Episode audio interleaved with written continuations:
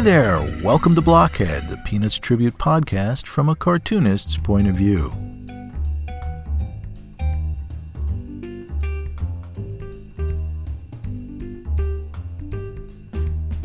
My name is Geoff Grogan, and I'll be your host for the next hour or so in a series of conversations with comics creators about their lives, their work, and comics. So sit back and enjoy.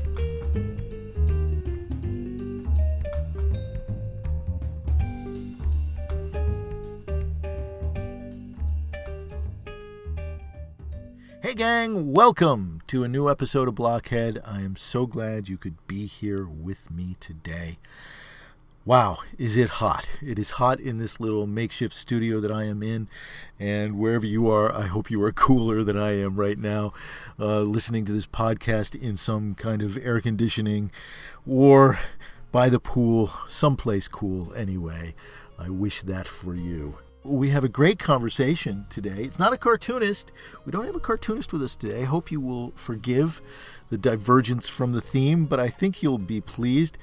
I am very blessed and very lucky to count as one of my friends in the comics community my guest today, Professor Charles Hatfield from California State University at Northridge in Los Angeles, professor of English, professor of comic studies, and one of the foremost minds in comics today, one of the foremost scholars of all things comics, whether it's alternative comics and emerging literature, one of his earliest books, or Hand of Fire, the comics art of Jack Kirby, or Comic Book Apocalypse, the graphic world of Jack Kirby, a retrospective exhibition of Jack Kirby's original art held at CSU and art galleries in, uh, what was it, 2015 or 2016, and curated by Charles Hatfield.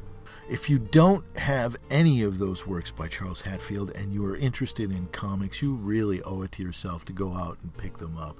Hand of Fire, it, for anybody who loves Kirby, that is like the benchmark book, uh, the benchmark study.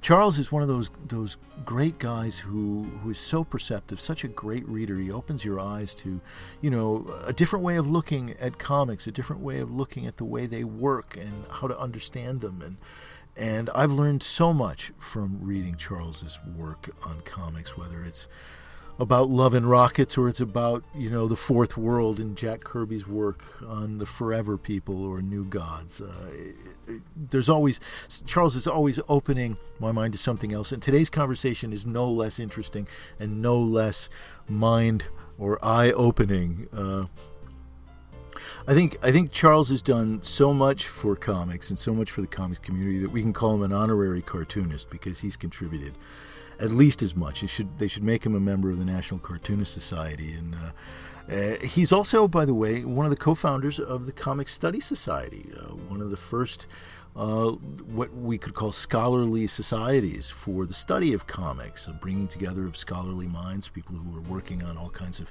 interesting explorations of different ideas and permutations within comics, what comics mean, what it's all about.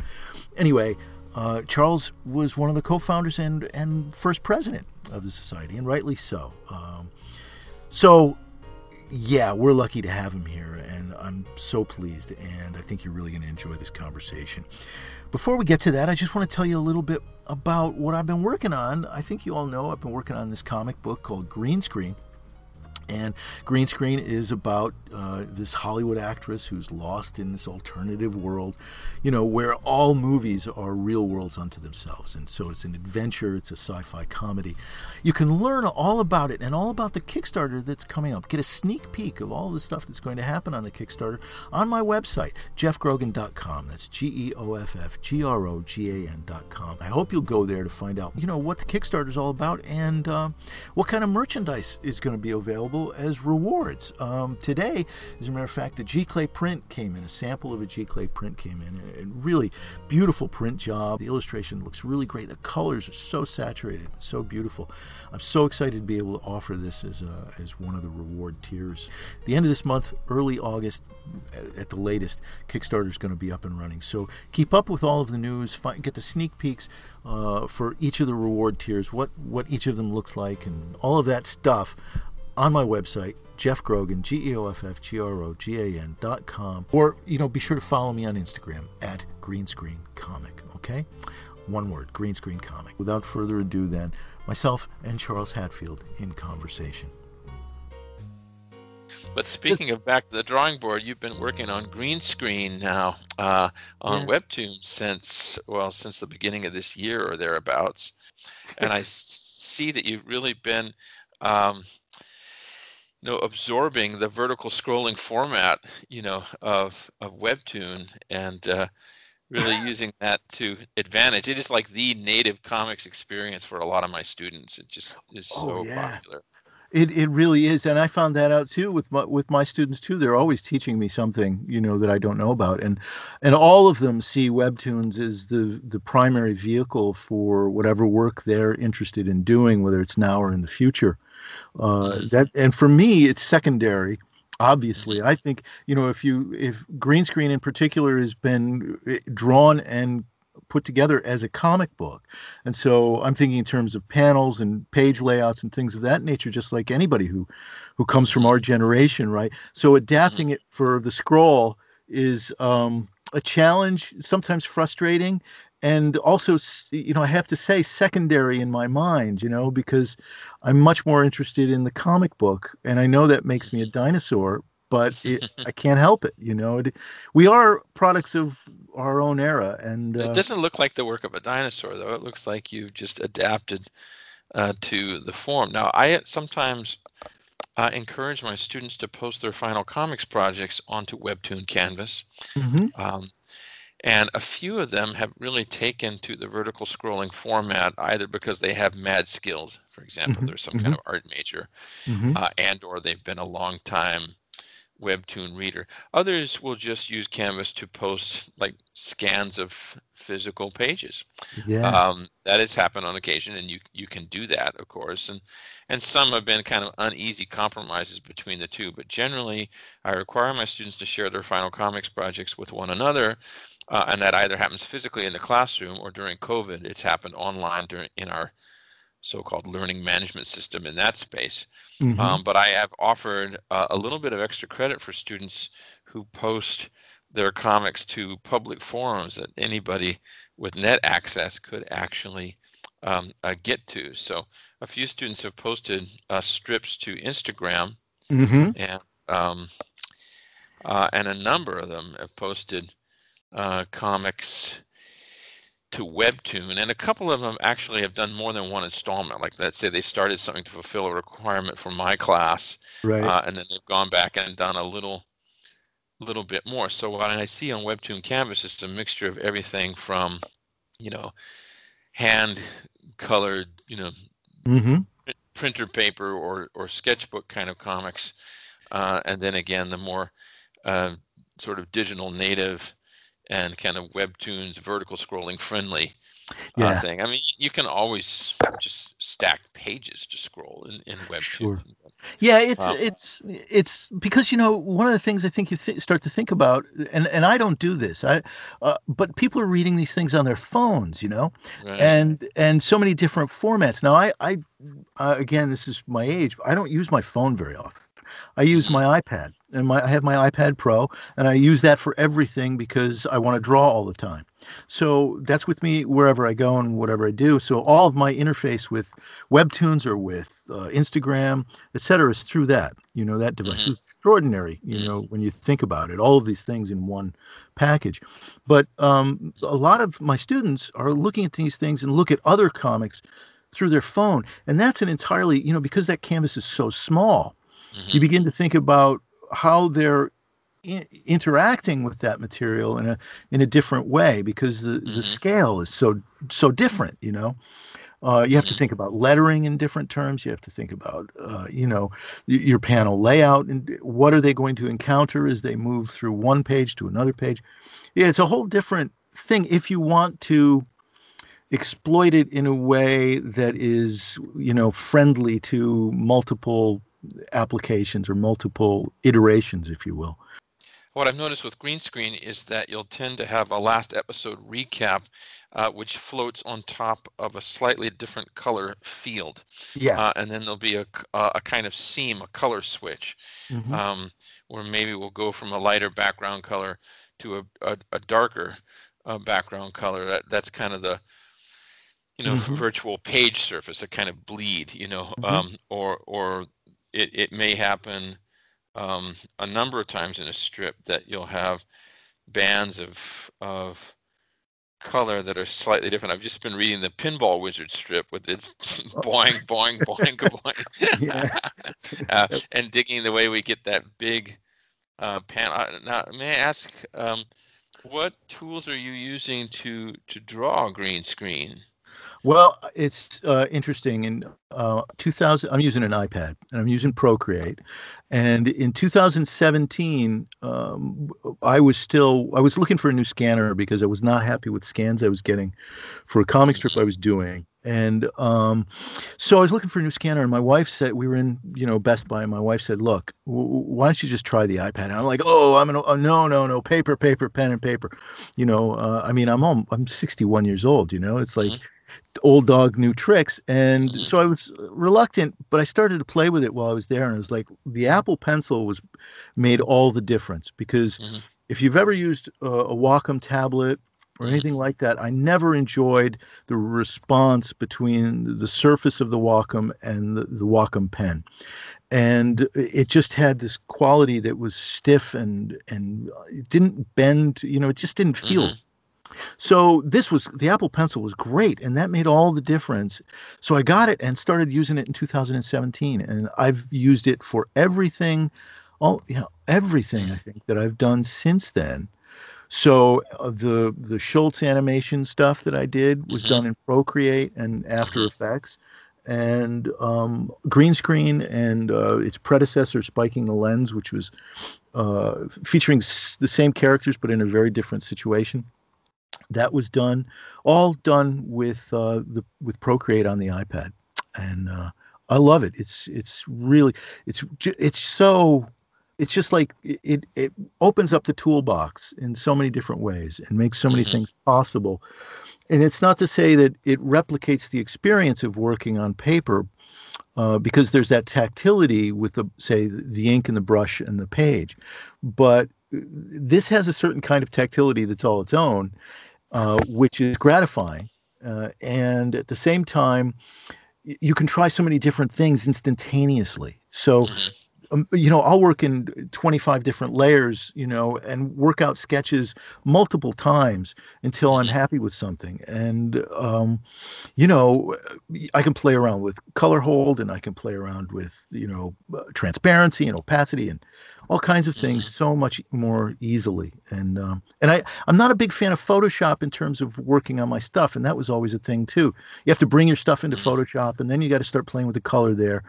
I always found that uncomfortable. Working in Procreate, it's much more like painting right onto the page, and mm-hmm. that's much more organic in that sense. If that makes sense.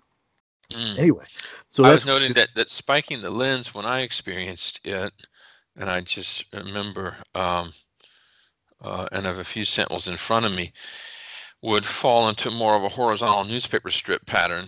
Um, yep. Um, but they both seem to have been rendered the same way, and there's a real fluid um, uh, brush-like action to the to the lines. So I guess that's that feedback that you were craving, right?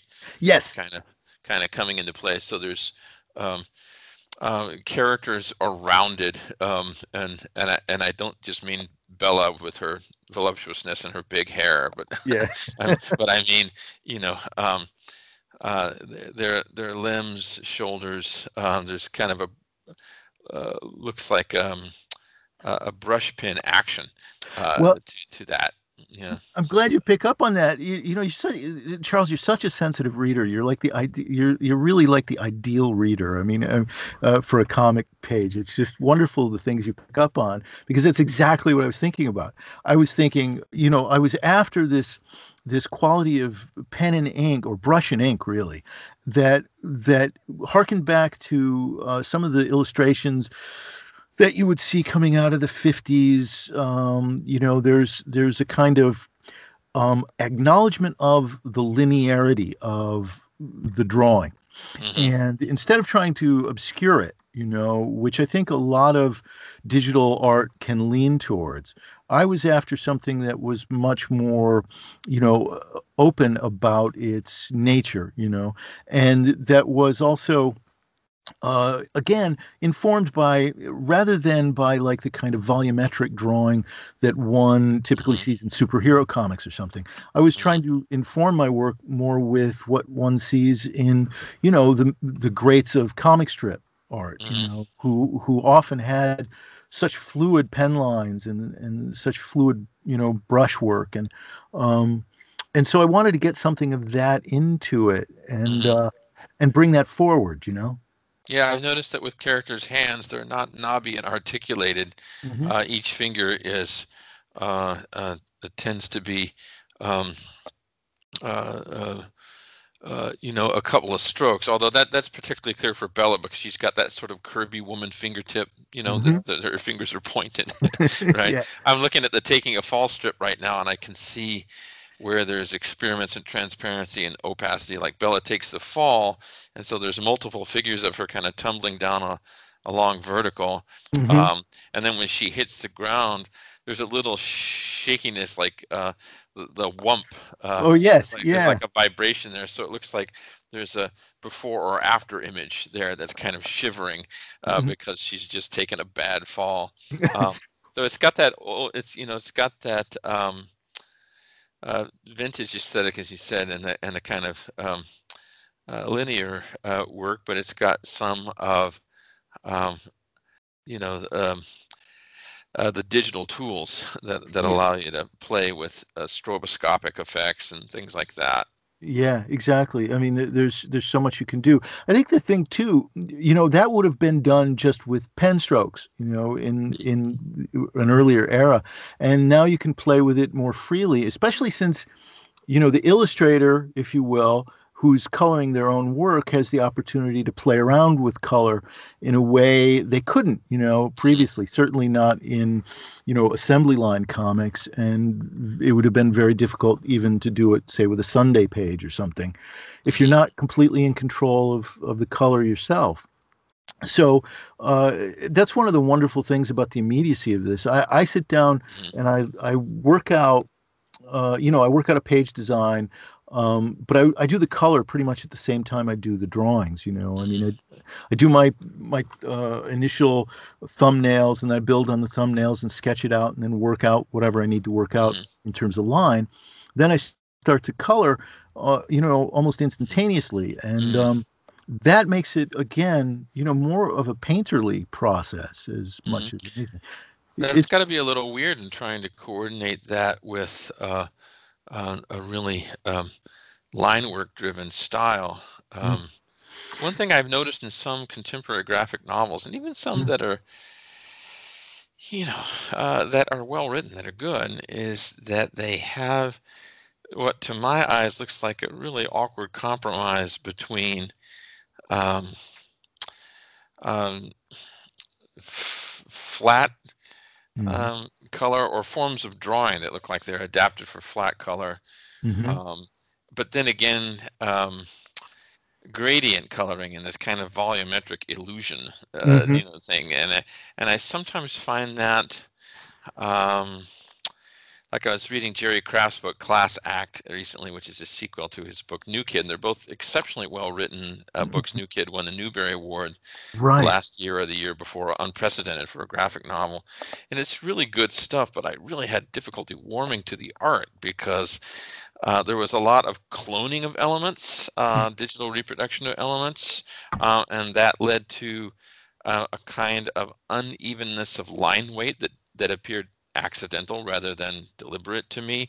Uh, and then in the sequel book, which again is a very well written book, glad to have read it, um, but there's a kind of gradient shading combined mm-hmm. with flat color aesthetics, mm-hmm. and I, I just find that to be.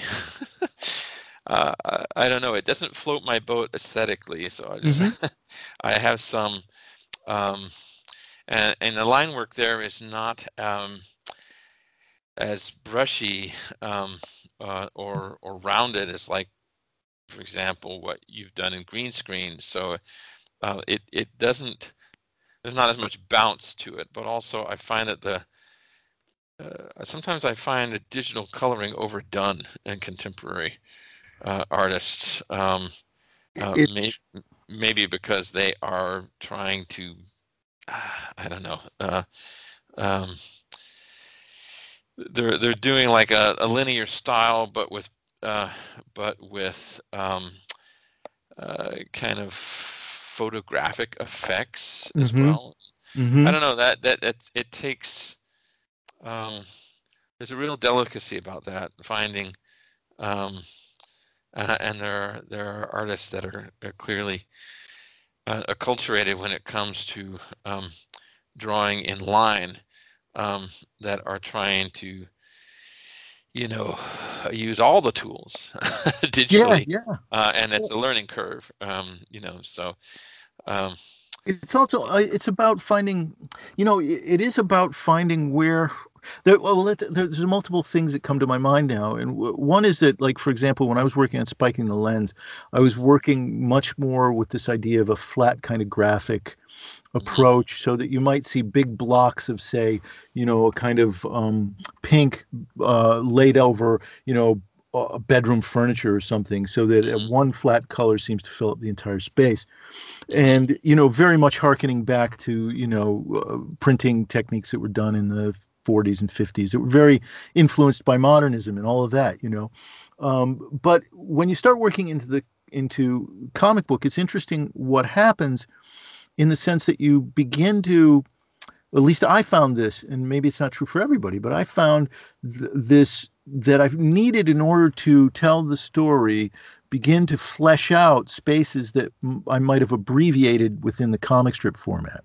And so as you flesh those things out, I think also you begin to think about fleshing out things like lighting and, um, you know, how light impacts a surface or a, an environment. And, um, and yeah and then you begin to think about how it impacts form and that also that brings you to a different place visually and so i you know it is kind of i think a tricky road between those those areas and the desire on the one hand to um to for, for a certain kind of aesthetic mm-hmm. and and at the same time to give sort of verisimilitude to an environment for right. a reader you know right um, there's always been this tug of war in cartooning between a, a, kind of illusion of depths and volumes on the one hand and then just kind of being in love with the graphic flatness of, mm-hmm. of 2 2d on the other hand mm-hmm. um, and there's so many ways to resolve that i guess i have in front of me one of the spiking the lens strips mm-hmm. um, uh, which is the "Hey Suze, this girl here is an actress." That strip that I just kind of brought up randomly through Google. Uh-huh. Uh, and one thing I've noticed here, and with some of the other uh, strips in that very strip, uh, is that um, uh, backgrounds tend not to be fully colored in, but often they'll be in like a, I don't know, like a square, a little trapezoid or ellipse mm-hmm. shape that's a color spot, almost like a spotlight in the background behind a character, um, uh, replete with a kind of Ben-Day dot effect that mm-hmm. gives that that kind of pop look. So sometimes um, uh, the background will be rendered in a single color or with um, one color with a faint wash um, uh, over it. And then at other times, especially for these kind of call outs or yeah. spotlight moments, um, there'll be an abstracted kind of modernistic shape, like a yes, like like an angled, you know, like a uh, kind of a trapezoid thing behind a posed character, um, and again with the the the Ben-Day effect. Uh, whereas I saw that in green screen, you know, it's it's a much more full uh, environment that. Um, like I'm, you know, I have the mountain climbing strip in front of me in green screen. Oh, okay. And, and there's a lot uh, um, uh, you know, there's a kind of woodsy environment. It's a mm-hmm. much mm-hmm. thing, as you said, a kind of verisimilitude for that, right? Mm-hmm. Wanting to have uh, maybe a more a complete feeling or or um, uh, immersive environment. Exactly. Yes, exactly. Yeah, that that's something that was, you know, uh, when you're obviously, you know, you're you're aware of this. I'm I'm sure when you sit down to design for a comic book and you think about the scale of a comic book uh, versus the scale of a comic strip, which is, you know, if you're originally spiking the lens with something I developed in um, consultation with an editor from King Features, and so we were, so we were leaning towards newspaper so it was done in with that idea in mind. So abbreviations in regard to backgrounds and things of that nature are part and parcel of that world you know? Um, you have to uh, um, you have to economize in a way uh, for that.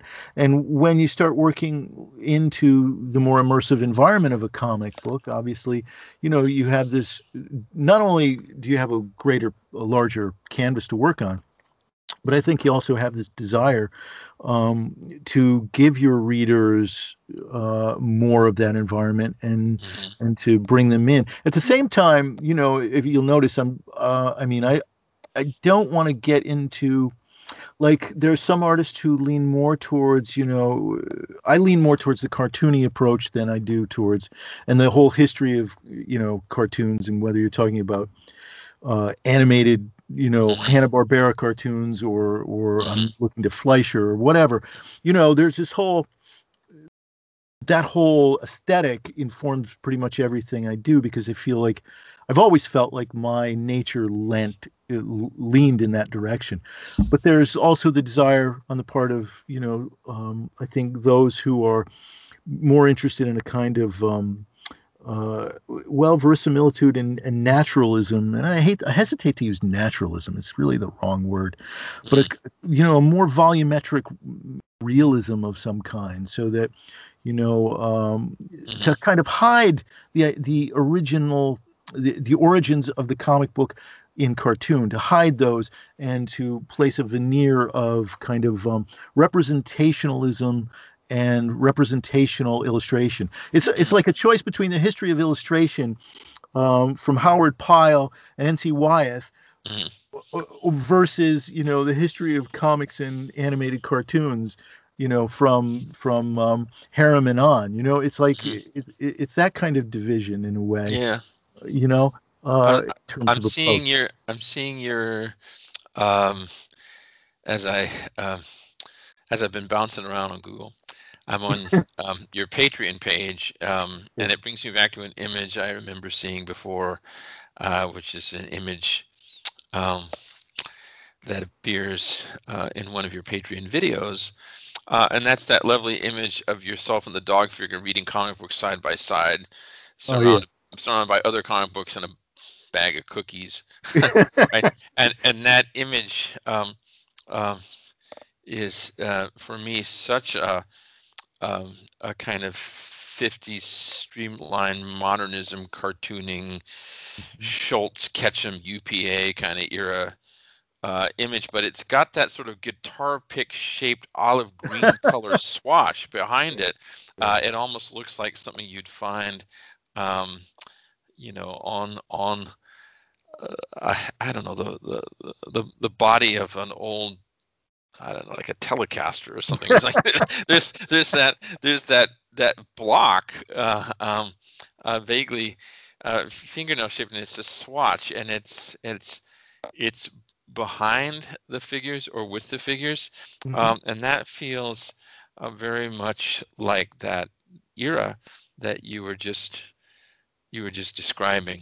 Mm-hmm. Um, now the digital digital thing brings different workflows for artists, and I've noticed that a lot of people that are credited with um, um, being primary artists on comic books. That means they're doing the breakdowns, layouts, penciling.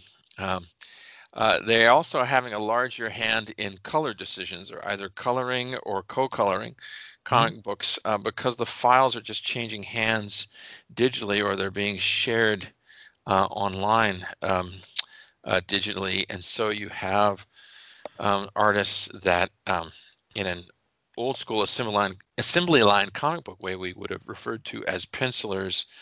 Um, often in this context, they appear as you know, quote unquote pencilers and inkers, mm-hmm. right? But then again, they have input into um, uh, coloring, or they may be the primary colorist or sole colorist. So if I look at a book like Saga, which is drawn by Fiona Staples, I think she started drawing uh, on paper and scanning in and completing, but nowadays she draws fully digital. Uh, a lot of her drawing consists of uh, solid color fields. Mm-hmm. Um, and she makes a lot of design decisions about pages in anticipation of where that color is going to be. Mm-hmm. Uh, or I look at uh, a Bitter Root by um, David Walker and Chuck Brown and Sanford Greene that I've been uh, reading lately. And in the early numbers of that comic book series, Sanford Greene was co-coloring or supervising coloring. Now it's Sofie Dodgson is coloring that book and very, very well uh, in line with the same aesthetic that was previously established, um, but excellent. Um, but I became aware that these um, artists who were pencilers or penciler penciler inkers in the old comic book parlance um, were often seeing the pages later in the workflow, mm-hmm. and they were adding, adjusting, or directing color. Um, and uh, obviously, the, the digital file sharing speeds things up, um, but it also enables um, uh, a line artist to anticipate um, color holds, color fields, and other effects oh, that are yeah. gonna, that are going to come later.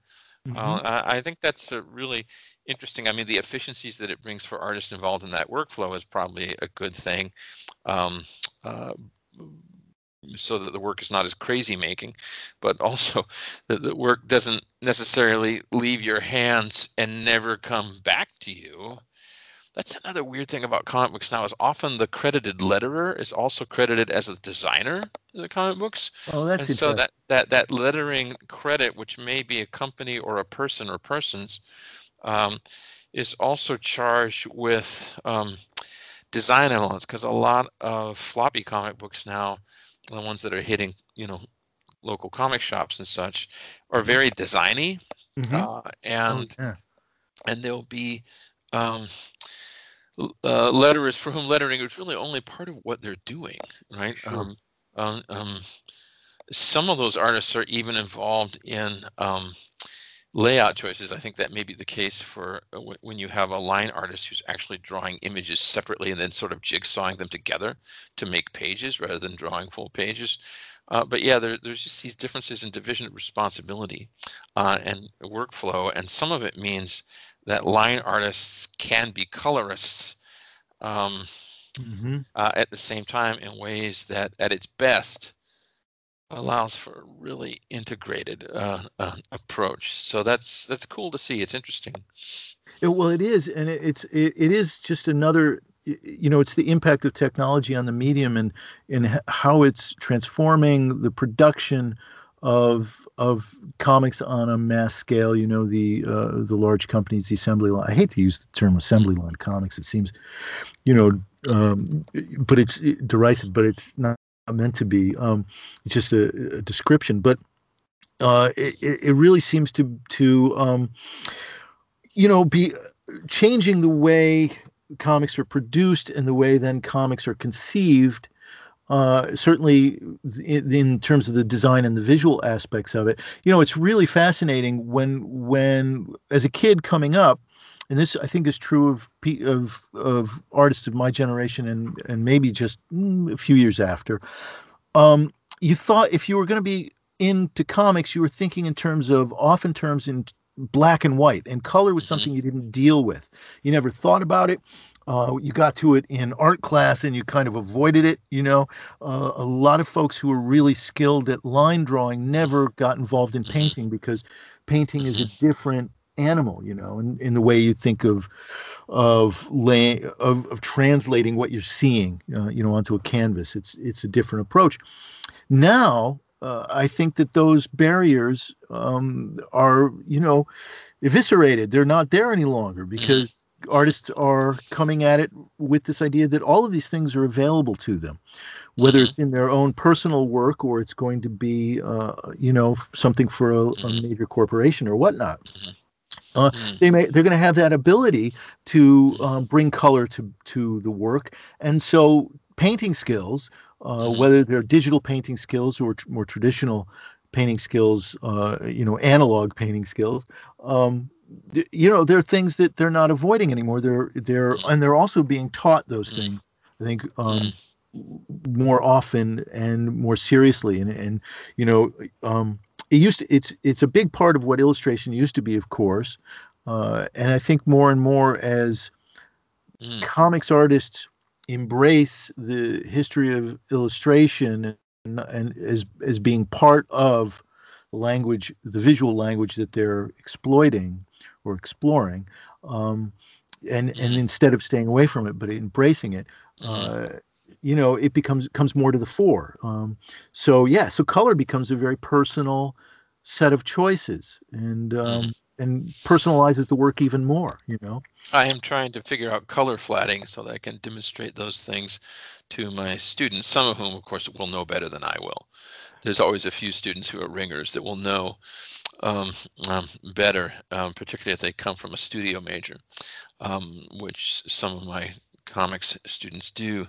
Um, uh, but that has, become a, a new category of uh, art assistant, whether credited or uncredited, on a lot of these rather high volume comic book serials. Uh, and I see it occasionally credited on webtoons as well, uh, where you'll have a solo authored comic, but somebody will be um, credited with color flatting uh, Mhm. or thanked for their help with that.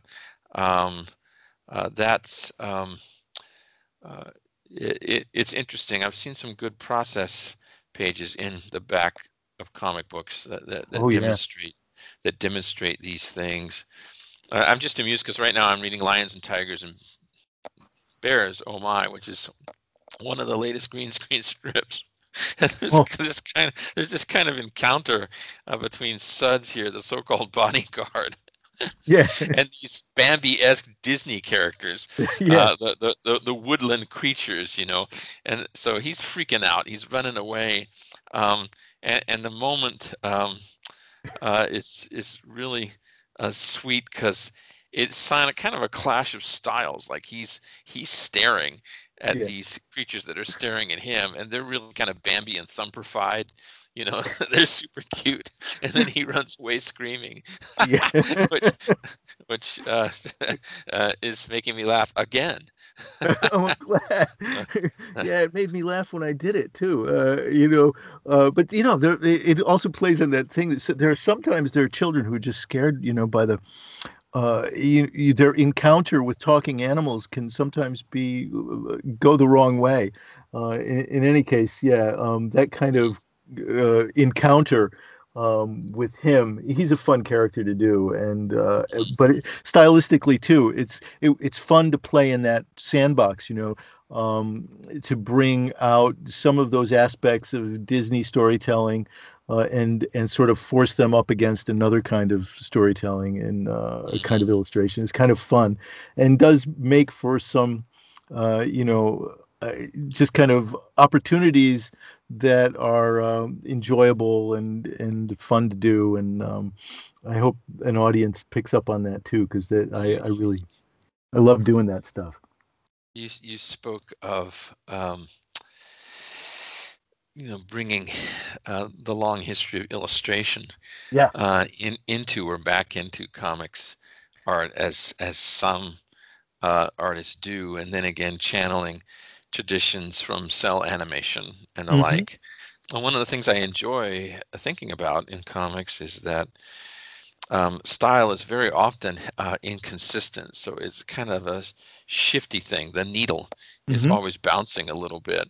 Mhm. Um, that may not be so much the case when we're dealing with um, a, a drastically um, pared down style that the cartoonist really owns. So if you look at Schulz in Peanuts, Mhm. um, since after the first few years, he stopped drawing, you know, city streets and driveways and houses in perspective, uh, and he stopped, you know, doing those things. Mhm. Uh, and he also stopped those kind of experiments of having like Lucy play golf among adults, for example. Right.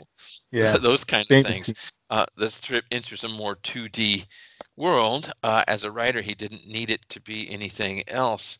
Uh, um, uh, but we, we see in a, in a lot of um, comic book art that kind of uh, bouncing back and forth between different styles um, or that level of um, immersive naturalism on the one hand, uh, and then kind of uh, cartoon playfulness on the other. You can definitely see that in Mike Allred, whom you recently interviewed. Right. Uh, you know, uh, and I'm thinking about some of the uh, characters that he um, uh, has drawn over the years, or thinking about his work uh, on a book like uh, X-Statix, for example, where you have a Mhm. character like Doop. Mhm. Uh, uh, oh yes. Duke.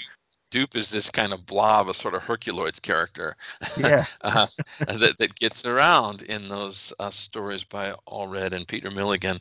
Uh, um, and Wonderful. uh, yeah. that that's really cool. Um, you know, uh, and yet I, I've seen um, Marvel artists, other artists do sort of painterly renditions of Doop, and I'm like, man, Yeah. that is grotesque. Yeah. that, that- that is just grotesque. Um, somehow, flat color seems to work better for that. I mean, it's a borderline grotesque character anyway, because cuteness and the grotesque are always kind of, you know, um, uh, just one step away from each other. Uh, yeah. yeah, but Mike Allred has that, um, uh, you know, uh, and Mike and Laura Allred as an artistic team, like Laura coloring. I was looking at their David Bowie graphic novel um, the other day, um, and uh, a lot, yeah, a lot of the aesthetic there is a flat color aesthetic. Mhm. Uh, uh, um, and and Mike Allred can kind of shift up and down a scale, um, kind of uh, uh, unobtrusively, you know, or whatever the word would be, subtly, um, between um, more render happy stuff and then more, you know, simplified stuff. Mhm. Um, and I, I think that's uh, has been a winning quality of his work um, uh, uh, all along, right? So Oh yeah. um. I, I'm looking at um, a Doop versus Thor image that he drew here, uh, and the Thor is very much in a in a Kirby, you know, or or um, Kirby uh, v Senate kind of uh, uh, way. Yeah. Uh, and you know, Doop is Doop, uh, and, and um, uh, you can see that in in uh, Mike and Laura Allred's uh, work. You know, um, um, uh, he's such a snazzy cartoonist. The word snazzy was invented for people like Mike. oh yeah. and, absolutely. And, and it's a, they're such a great teaming. So, um, but I, I, you know, that I, I like Kirby was one set of solutions, right? Yeah. Uh, one set of compromises between uh, naturalism and a highly kind of uh, stylized um, uh, cartoonism, right? Yeah. Um, Kirby was one set, um, and uh, artists like Mike Allred can channel that when they're when they're drawing uh, like Kirby. Um, uh, but Kirby himself was always, you know, had worked out his own set of compromises, and the way he worked them out in the 40s and the way he worked them out in the 70s were different. You know, it was just it was, it was different. Oh, So- absolutely. You know, um, y- you know, it's, this leads me into, and it's interesting because when I was imagining our conversation, one of the things I was thinking about was exactly this topic, which, which was, you know, the solutions that Kirby came up with graphically, and what road leads from those, and say the solutions that an artist who just celebrated his 80th birthday, Neal Adams, came up with, which were lead in a very, very different path. And I think if you know, if we're talking about mainstream comics, mainstream. When I say mainstream, I'm I'm using it in the old way of uh, referring to superhero comics, I suppose. Um, you know, when I think about that, it seems as though there are these various pathways. Uh, for a long time, you know, the the aim towards a kind of away from the Mhm. kind of um, simplifications and abbreviations that Kirby invented Mhm. uh, as much as they inform like the work of somebody like John Buscema or somebody uh, working after him, Mhm. there there's still all of this tug from like the 70s through I don't know when um, towards the kind of volumetric um, light and dark and shade approach of somebody like Adams, who promised a kind of, you know, literal, almost three dimensionality in his Mhm. work. When you first, you know, Kirby was, eh, on the one hand, okay, the, Kirby's characters jump from the page. Like, for example, you know that uh, first demon cover you know where the demon is popping out of the cover Coming at you. coming at you exactly. But at the same time one of the things i think i've said before is that the character is also stretched as tight as a drum across the surface of that page so that it never like eschews flatness. The flatness is part and parcel of that projection if you will. Whereas adams on the one hand now adams was a great designer as well as a great renderer but the rendering is so powerful that it pushes past those graphic elements and promises you this 3D IMAX experience, you know? Mhm. And it seems to me that the those two pathways have been so dominant in mainstream comics. On the one hand, for many years, I think the approach towards abbreviation and and I'm just throwing this out now and maybe Mhm. totally off, but uh, it seems to me that approach, the Kirby approach to abbreviation, while evident in certain aspects like Kirby Crackle and things like that, um, in terms of figuration and whatnot, was Mhm. kind of pushed away from superhero comics as a dominant trend and and rather became something that people referred to when they wanted to refer to you know how wonderful Jack Kirby was you know Right. it became a reference point, but not a part of the language they were using. So I'm thinking of Mhm. somebody like, you know, Jim Lee or something, Mhm. uh, or, or or even some of the most stylized artists of, of the '90s or whatnot. Um, it seemed like Mhm. they're, they're looking for the kind of experience, the the volumetric cross-hatched experience, and that sense of of dimensionality that one got from somebody like Neal Adams. Um, it's kind of, it, it, it, and I think does it Mm. lead you into a place as an artist where you have to make a choice between those two? Mm. Um, somebody like Allred that you're speaking about, you know, you're absolutely right. He slides up and down the scale. Uh, there's always been within his work this wonderful malleability. Mm. Um, and you do feel his figuration is stylized in a way like Adam's work is stylized, no doubt Mhm. about that. But Allred's is stylized in a kind of way that's somewhat less, it's not as volumetric, it's not as um, solid in that Mhm. sense. So it has nods more towards towards animation, maybe, towards Fleischer um, animation, uh, figurative animation like Superman, um, that kind of thing, as well as to you know periodically to somebody like Kirby, um, although he's never as invested in the graphic design shape oriented approach that Kirby takes.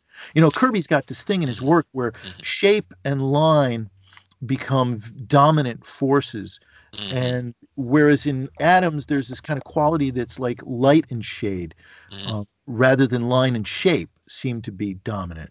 Yeah, that- and uh, and uh, but you know, ironically, that leads Neal Adams to render with a lot more lines yeah, yeah.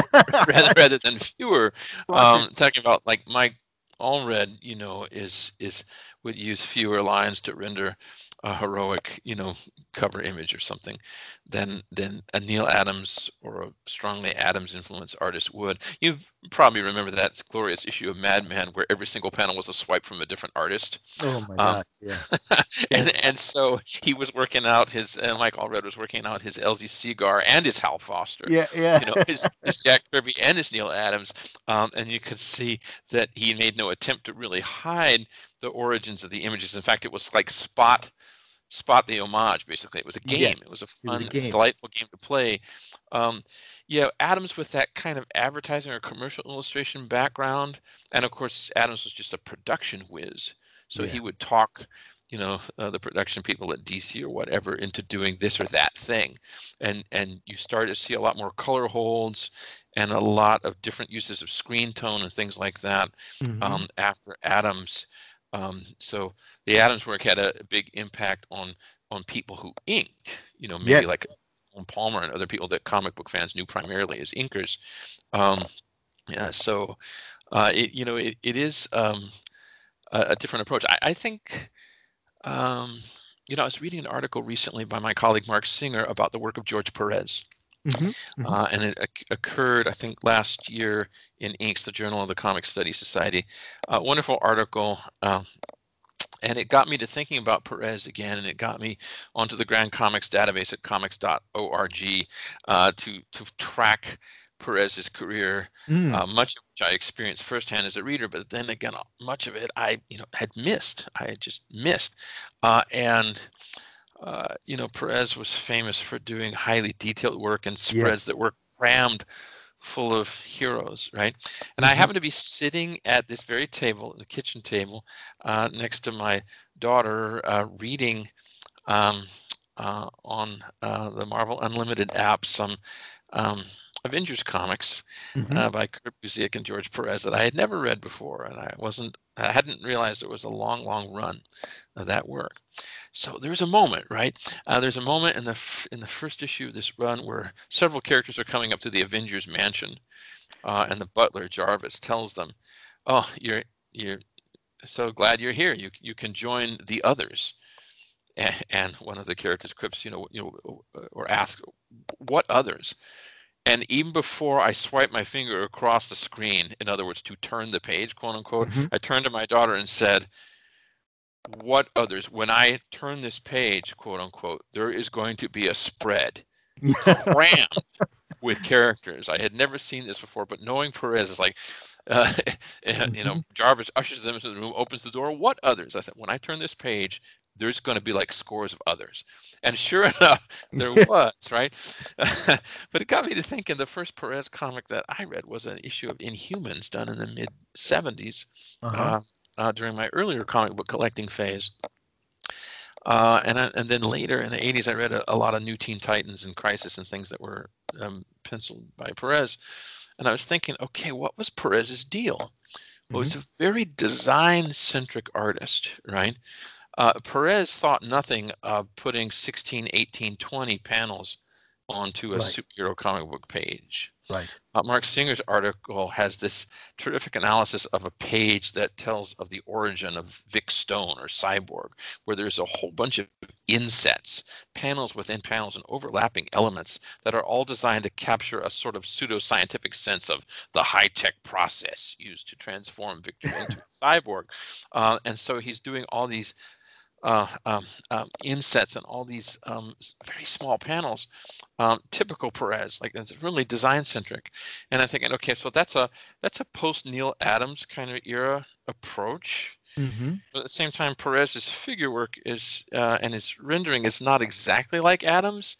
Um, right. There's enough.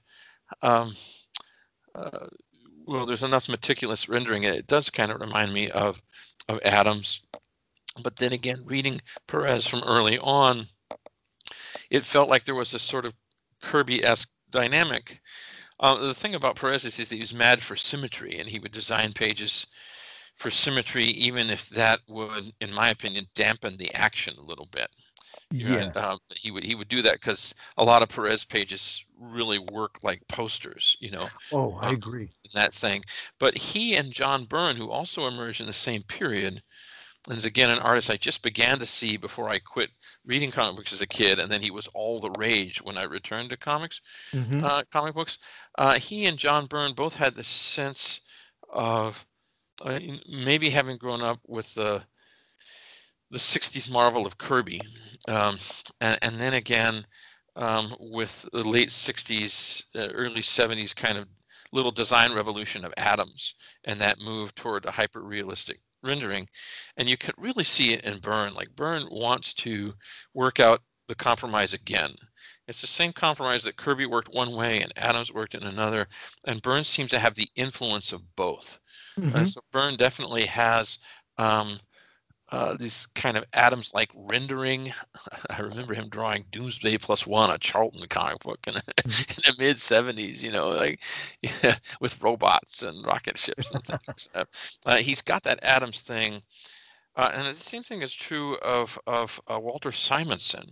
Yeah. If you look look at Simonson, he is a design genius. Uh, he and Howard Chaykin uh, yeah. who were you know were like rubbing elbows artists in the 70s uh, had that thing uh, that was very Adams design centric. Um, mm. there's a fine essay from many years ago by Arlen Schumer on this topic um, about the kind of Adams era and, and post revolution. But Simonson really hits his stride as a storyteller uh, when he's exercising his Kirby in a big way on the long run he did on Thor. Mm-hmm. Um, first really graphically noteworthy run on Thor, I think, since Kirby had left the comic. Yeah. Um, and you got Simonson kind of simplifying uh, the approach a bit that you would have seen earlier in like Manhunter or some other, you know, formative work by Simonson. Of course, Manhunter was like a seven or eight page backup, so he had to cram stuff into those pages to get the story going. But like, you know, with Thor, there's this long kind of um, easy breathing stretch of Kirby-esque storytelling combined with Simonson's design chops, and I always think of John Workman lettering for Simonson at the same time. That's part of the design esthetic mm-hmm. That's part of the feel. Um, and so I think like the image era artists grew up with Perez and Byrne and Simonson. Yeah. They grew up with these people who themselves had had um, worked uh, with the influences of Adams and Kirby. So um, what you get is people kind of pulling one way or another. And of course, as comic book printing and coloring improved, fine line rendering of the sort of Jim Lee style mm-hmm. really uh, came to the fore. To me, that's a little fussy. I mean, just on a personal level, that's not my jam. Yeah. You know, I'm yeah. much more interested in, and again, like the Mike Allred that we were discussing, yeah. um, where there's the work sort of dares to be simple. Yeah. Uh, and you mentioned animation a number of times, and animation reinvigorates a certain approach to like action adventure comics you can see it uh, somewhat in Mike Allred's work, although I don't know that animation is. I don't know if that would be a primary influence for Mike or not, but um, you can see it when animators like Bruce Timm and Glen Murakami and Darwyn Cooke start drawing um, superhero comics um, uh, in the 90s and beyond. And their stuff is often seen as retro, and as you mentioned, the Kirby-esque flourishes often feel like Kirby homage. Yeah well, some of those artists could convert that into a working language where they were perfectly capable of doing something Kirby-esque without seeming to strain. You can see it in the late Darwyn Cooke that he was, yeah. you know, he was perfectly capable of, uh, you know, he did an Avengers homage book that was supposed to be set in like 1963 at one point. and mm. it was very uh, like Kirby meets Chic Stone kind of stuff in, yeah. in, the art, but it was undeniably Bruce Timm. Uh, I loved it when like Glen Murakami or whoever it was drew like a Batman crossover with the Demon in the uh-huh. animated uh-huh. in the animated series style. Oh. That was really that work is really boisterous, you know, uh, and it's got some of the, uh, for one of a better term, cartoonishness of Kirby. But the irony is that Kirby wanted to draw like you know Alex Raymond when he started yeah. out. He's and he and he just didn't hit that mark. He ended up you know, going off into his own very distinctive kind of orbit. And there's that famous comment, well, for me, it's famous from Gil Kane, who says that late Kirby was no longer about figures, it was just ideas of figures. And, and Kane wasn't really down with that because he thought that Kirby sacrificed the beauty of the figure, which he did. You know, he sure. sacrificed the beauty of the figure. But I just loved that late Kirby stuff. I, I am really kind of an aesthetic sweet spot for me, um, and this influences the way I respond to like modernist fine art too, and mm-hmm. modernist design is where you know figurative art um, uh, tends toward well, there's a high degree of, of abstract stylization. Mm-hmm. Um, and I don't know that Kirby was consciously going for that, but increasingly I see it in Kirby, mm-hmm. and that's what I, that's something I really dig. You know, uh, I, I, really dig that kind of um, uh, when the, the, the, heroic register of a um, Hal Foster or Alex Raymond kind of collides with this streamlined modernism. And uh, I mean, you mentioned John Buscema earlier. Uh, he was obviously working in a Kirby-ish register and often following Kirby on other Marvel comics, but he could see he was always trying to get his Hal Foster on. Oh yeah, absolutely. It was always like much more beautiful rendering than Kirby right? Oh, yeah, um, yeah. much more so, which is one reason why Buscema on like like Conan was a hoot. That seemed yeah. to fit him like hand to glove, you know. Absolutely. the no, it, that's that's fascinating to think about. You know, I mean, there's a highly conventionalized uh, aspect to comics art and a schematized aspect to it, Mhm. A- and then again, there's observational drawing and naturalism. You know, uh, um, and things like that. And there's always this tug of war going on, especially in a genre that's as volatile or kind of unstable as superheroes is, which is a crazy genre. And so it's always got, you know, stylistically, you know, it's all. I'm, I'm loving Chris Samnee right now, who's drawing this Fire uh, Power book for Image Comics, and he's like an old school action adventure classicist, kind of an Alex Tothi Oh, artist. Uh, he can certainly manage the the the the the like double page spread action dynamics and the huge punchiness of all of it all. Um, a little more elegant than than Kirby, but it's it's still it's got that same um, effective minimalism that Darwyn Cooke had, you know, Mhm. in, in his comics work. You know, there's God, Charles, there's so much to unpack in what you've just been talking about, and so many different ideas, and and and I want to respond to so many of them all at once. Um, you know, uh, uh, one of the things about Kirby's period, let's see. Well, okay, for me, there's a distinction when we talk about mid to late period Kirby. There's a distinction between the period up to say 67 when when the page sizes change. Hmm and kirby goes from what is it um what is it uh, uh, two times up to one and a half times up right? And it, it, you know from these massive pieces of bristol board in which this can large canvas uh, which he had to work on for you know uh, what he started in the in the 40s working on we're talking about Mhm. 25 years working at one scale. And all of a sudden instantaneously in like 67 or was it 68 they, they had to drop down to the, the conventional 11 by 17 10 by 15 page area right? Uh, hmm and, and that's a that's a drop of multiple inches. And all of a sudden what you begin to get in kirby it, it forces kirby towards greater simplification in that period of time. And and I'm I'm saying this as somebody who's worked both large and, and small who when Mhm. I was working with large canvases I mean there are canvases I've painted that are six feet. I've done collages that are six feet and eight feet across you know mural size stuff. And I was very comfortable working in that scale. And Kirby I'm certain was very comfortable working two times up.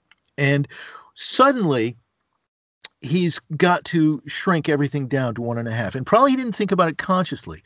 But as he's going to work in this new scale, it does something to his work, to his, his drawing. And so, I mean, uh, and I'm saying that because I've experienced that. And anybody who's drawn on those variety of scales has experienced that. It pushes you towards something, especially Mhm. in something like comic books where you're still charged with illustrating a number of items within any, and within any given scene or panel. Uh, you have to Mhm. find new ways of condensing all of this information, right? Mhm. You're charged with Mhm. conveying.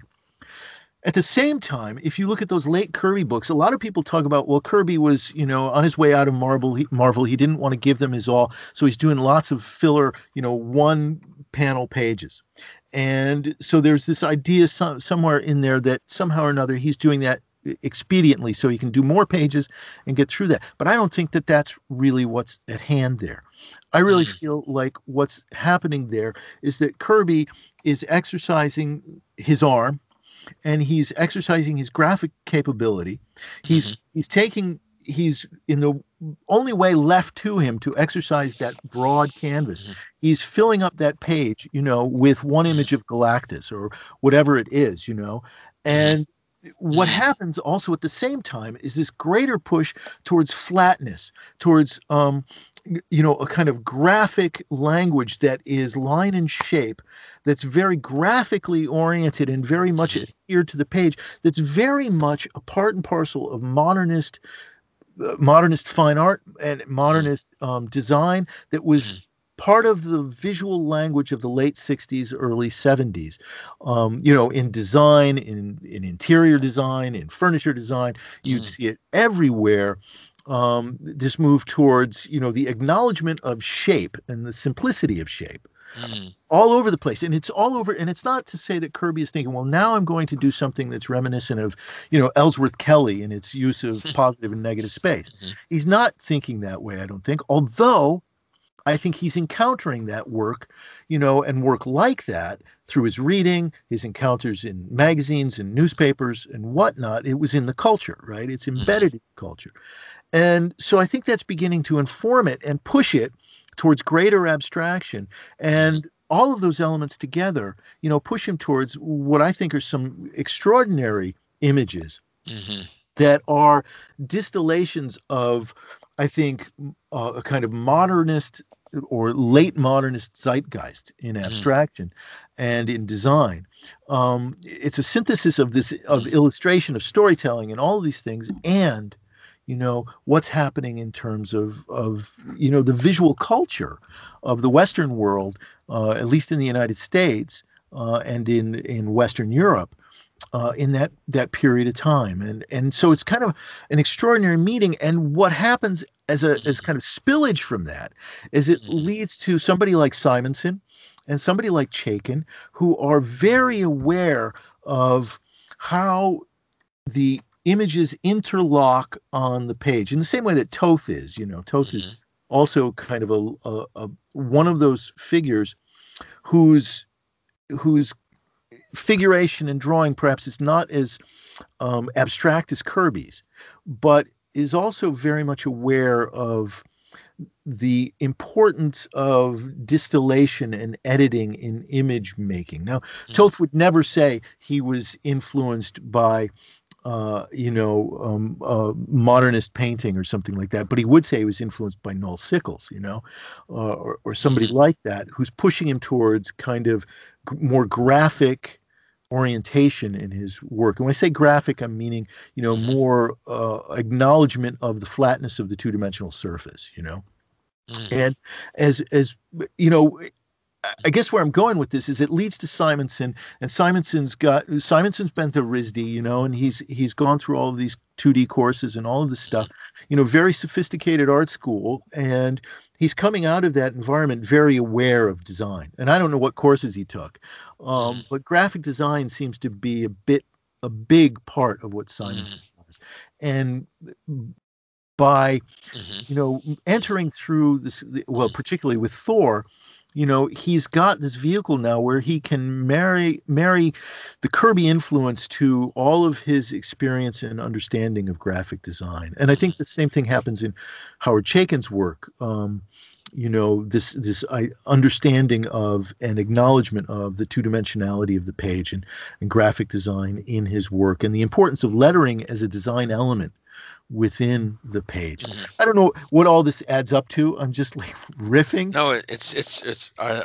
I I love thinking about these things because I'm constantly thinking about comics art styles uh, in terms of a kind of tug of war uh, yeah. between uh, different things. I mean, you know, uh, some historians like Thierry Smolderen will tell us that uh, a certain um, uh, well, it, instability is not the word I'm looking for, uh, but uh, comics art from the beginning uh, is absorbing, spoofing, you know, appropriating styles of all sorts. So there's a number of different registers that are, are at work, and you can see this even in like certain 19th century comics. You can see uh, um, that there's uh, borrowing from low and high. There's these different registers that are happening. Uh, so the name of the game with the really effective comics artists is that they fool us into thinking that this work is actually really uh, organic, consistent. Mm-hmm. Um, that these uh, drawn figures are drawn the only way they possibly could be drawn. Uh, you know, it's just like it works. You know, but beyond that, there's there's a lot of struggle and there's a lot of uh, negotiation involved. Now, I don't have the benefit of the firsthand experience as an artist to testify to this as you have, but I'm imagining that the difference between a, a 16 by 20 um, board mm-hmm. and a roughly 11 by 16 or 11 by 17 board mm-hmm. um, uh, is a difference between drawing with your elbow and drawing with your wrist, right? Yeah. So there's just, Mhm. um, and I, I think that Kirby's way of adjusting to that um, eventually led him, this is my guess, uh, I've written about this uh, briefly. My guess is that the, the habit of double page spreads inside of most Kirby comics from like the early mid 70s onwards Mhm. uh, uh, uh, it has something to do with that. Oh, Uh, I remember that readers, letter hacks, you know, would complain about the the lack of story progression in a single issue of Kirby in the mid '70s. I thought they were nuts. As a 10 year old, 12 year old, I loved those comics. Oh, but people too. with, you know, we were at a point where there was only 17 to 18 pages of story, and the rest was stuffed with ads in like Marvel and DC comic books. And here was Kirby usually eating up pages two and three in a spread Yeah. right? Uh, and it drove people, uh, some people, crazy. I just loved it, and Oh, and I also too. thought it was narratively efficient because it established or reestablished a milieu very quickly without exposit much expository dialogue. Mhm. Um, but there was Oh, a that- lot of dialogue-driven comics that were favored um, by fans. Um, uh, in those days, you know, Kirby was getting bigger while the page count was getting smaller. I, I was just um, rereading um, uh, Fantastic Four run, Kirby, Sinnott, and Lee um, from late 68, early 69. Um, uh, and I was rereading it because I, I, I uh, ended up uh, discussing that with Douglas Wolk on his uh, podcast, The Voice of Latveria, which is his Oh. Doctor Doom podcast, which is a Oh, delight right. and I was looking at this run, uh, and there's an awful lot of, of splash pages in it, Yeah. uh, full page images. Um, double page images were very rare in a Marvel comic of the 60s. Um, uh, you know, um, but the full pages, there's a lot of them, and some of them depict landscapes, panoramic vistas, you know, and big things, lots of figures in them. Then again, some of these splashes are just like Victor Von Doom Yeah. in close up. Uh, Absolutely. there's some pretty staggering drawing in these, including one amazing uh, splash page where Doom is shouting in profile. Uh, in extreme close-up, so you have a most unusual angle on Doctor Doom. His metallic masked face seen in profile, it consumes the entire splash almost. It's just like intense. Um, and I, I, I really, you know, and there is that tendency toward an even greater distillation, an even more brutal kind of stylization that's happening. Um, it doesn't look as brutal when Joe Sinnott is inking it. Yeah. Uh, uh, uh, Sinnott expertly varying the line weight and bringing out just like an orgy of textures, and it's so beautiful um, in that way. Um, uh, but there is a kind of brutal quality, uh, and that kind of reminds me of a much later Kirby full-page image from a Captain America annual that he did in the mid '70s, um, where there's this, you know, sort of cosmic vampire, this vampiric creature from space, and there's this horrifying splash where um, the creature previously small, timid, uh, seemingly a victim, is revealed as the as the real monster, and it's and its mouth is you've never seen so much fang in one mouth. I mean, there is so much, and this looming face is in the foreground. is gigantic, and Cap is in the background. Uh, kind of quailing as you see this this this horrific figure in the foreground, and and uh, um, and so uh, the gaping mouth of the of the figure, the monster, is is like the foreground framing element in the image, and it's also the dominant um, uh, kind of thing in the image, uh, and it is just one of those uh, insane full page drawings. Yes, I've just googled it up here again. My God, it's uh, it's a crazy page where the creature's open mouth frames the star on Cap's chest, and Cap's in the background Mhm. right? And, and the the creature is uh, cropped so that one of its um, eyeballs is cropped by the panel edge, uh, and its eyeballs are staring right at the reader. Actually, like like uh, uh, you know, like the creature's looking at you from out the corner of its eyes. Uh, in the meantime. Um, its mouth is like the size of a battleship. It's just like, oh, Oh. my god! Uh, and I think about that when I think about those kind of brute stylizations of Kirby and and the um uh, the the intensity uh, Talk of that stuff. Yeah, um, it's it, it's um, it's great stuff. But I, I agree when they go through the Murphy Anderson shift to smaller boards Mhm. in the late '60s, and that happens um, almost uh, once it happens at one company, it happens at the other almost Exactly. immediately. Um, Kirby is constrained, you know, by that. Um, it happens that if you put two of the smaller boards together um, and draw one big spread across them, Yep. that is roughly the dimensions of the old boards. Yeah. Uh, although Uh, horizontal in format. Yeah, you're right. so I'm thinking Kirby sort of um, uh, exercises that that, as you said, that drawing arm and that graphic sense um, through uh, those spreads, and it's in that period, it's in the 70s, where the kind of visionary panoramic spreads, which is the kind of Kirby art you often find when you're just googling, you know, Yeah. uh, is uh, really really comes to the fore, and it's also uh, in in that period where uh, his artwork becomes most rugged, uh, and it was not a fashionable kind of art in Right. in the mid to late '70s, which was much more uh, kind of um, in in tune to that sort of Adams era aesthetic, right? Very Um, much as, so. a- as a kid, though, I, I, I loved it. Like that was, like to me, that's what comic books look like. So that's it for part one of my conversation with Charles Hatfield. And I hope you got as much from that as I did. Man, uh, it just opens your eyes. You know, Charles just opens your eyes to so much, so much in the making of comics and the connections from one comics creator to another comics creator. This wonderful pantheon, as it were, of, uh, of great cartoonists and great comics creators and how they all segue and influence one to another. Because that's what it is right? It's a dialogue. It's a great dialogue between uh, cartoonists and artists and writers and designers and uh, all of that there's so many different parts to it anyway next time conversation goes deeper into Kirby and into comics, and there's more to it. And Charles has some more interesting and insightful things to say to add to this. If there could be more, there is. So look for that coming at you very quickly, okay?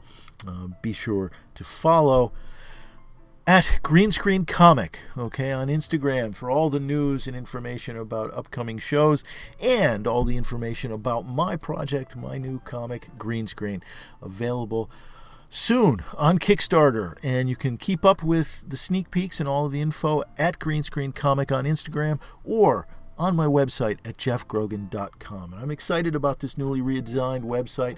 It's about time for a change, so uh, have a look at it. Let me know what you think, okay? You can follow all of my stuff. I've got a bunch of stuff up there, so um, to keep you entertained for hours. So uh, be sure to look into that if you have a moment to kill. I would appreciate it if you did.